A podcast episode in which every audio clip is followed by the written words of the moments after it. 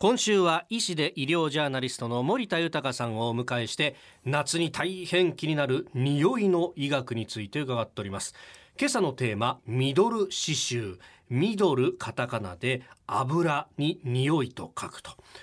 まあなんか匂い立ってきそうな感じのね名前ですけれどもまず対象年齢そしてどういった匂いなのか先生教えてください、はい、あの年代別に特徴的な体臭というのがありて、はあはあこれはあの体臭が発生する場所発生源によって大きく分けられるんですね。10代半ばから30代半ばは汗臭汗臭すなわち汗の匂いですよね。うんうんで30代半ばから50代半ばは今日お話しするミドル刺繍そして50代半ばからはあ皆さんご存知の加齢臭ということですね。まあ、加齢臭は古い本枯れ葉枯れ草ろうそくのような匂いでほうどどれも落ち着いた匂いで不快な匂いではないという方が多いんですよあね。そうなんですかしかし今日お話しする30代半ばから50代半ばのはいミドル刺繍はですね、はいこれ強烈な匂いと言われていて強烈そそうなんですかそうなんです、まさに私その年代なんですけど使い古した油のような匂いとされていはあてジアセチルという成分が原因とされているんです。へえそうするとじゃあ匂いが全く違うわけですか加齢臭と、そうですねここでクイズですはいはい。 30代40代の強烈な体臭ミドル刺繍はうんどれぐらい強い匂いなんでしょうかツンとくるオスに比べて A12 倍、うん B120 倍新業さんどっちでしょうかうんこの匂いは B の120倍。当たりですね正解ですねえちょっと待ってそんなに強いんですか、えあの特にですね、あのーミドル刺繍というのは、はい周囲の人の集中力を衰えさせる匂いとされていて、ええそうなんですえか女性の9割が不快に感じるんではないかという調査結果もあるんですね。ですからこれあのーきちっと対処しないと、はいスメルハラスメントスメハラにもなるんではないかとされています。げスメハラはあ、えーこれその年代によってね匂いが異なるっていうのはどういう原因があるんですか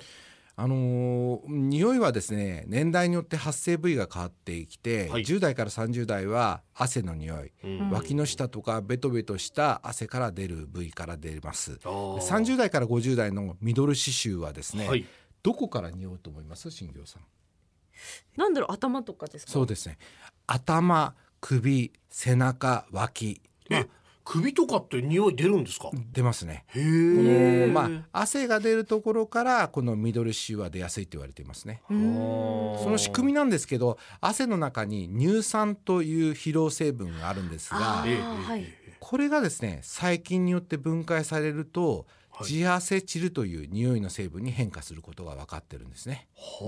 はあでまあ少量でも耐えられないほど臭いというふうに言われていて、そうなんですかさらにですねこれはいミドル刺繍に加齢臭が一緒になると、ええ結構やばいとやばいんですかいうことなんですね。加齢臭単独だとそうでもなくても、えーだから40代から50代ぐらいが一番匂いが気になるうんはあ気にしなければいけない年齢なんだと思いますね。ええこれでも周囲にですね、はいなんか匂いがあるなって思った人がいた時に、えどうやって注意してあげるかですよね。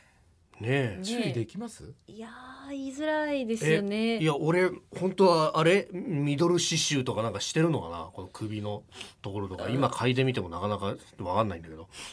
あのー本当に申し上げにくいんですけども。なんだねあのまあ飯田さごんめんなさがいエレベーターに乗った直後にうんえエレベーター乗ると、うんなんか飯田さんの香りにこう包まれる感覚はすごくあって本当ミドル刺繍があるのかちょっえそうちょちょそうなんですかちょっと待ってはいはいいやこれミドル刺繍じゃない。ではいないですがじゃあそれ香は水かか。香水香水かあ香水は確かにや気になるんで香水もあんまりつけすぎると、ええこれスメルハラスメントになりますから。あそっちの方えねえ香りっていうのはほどほどのがいいと思いますけいど。やーそれまたねちょっとまた別途相談させてください、 えー、今朝ミドル臭について医師で医療ジャーナリスト森田豊さんに伺いました明日は加齢臭についてです先生明日もよろしくお願いしますよろしくお願いします。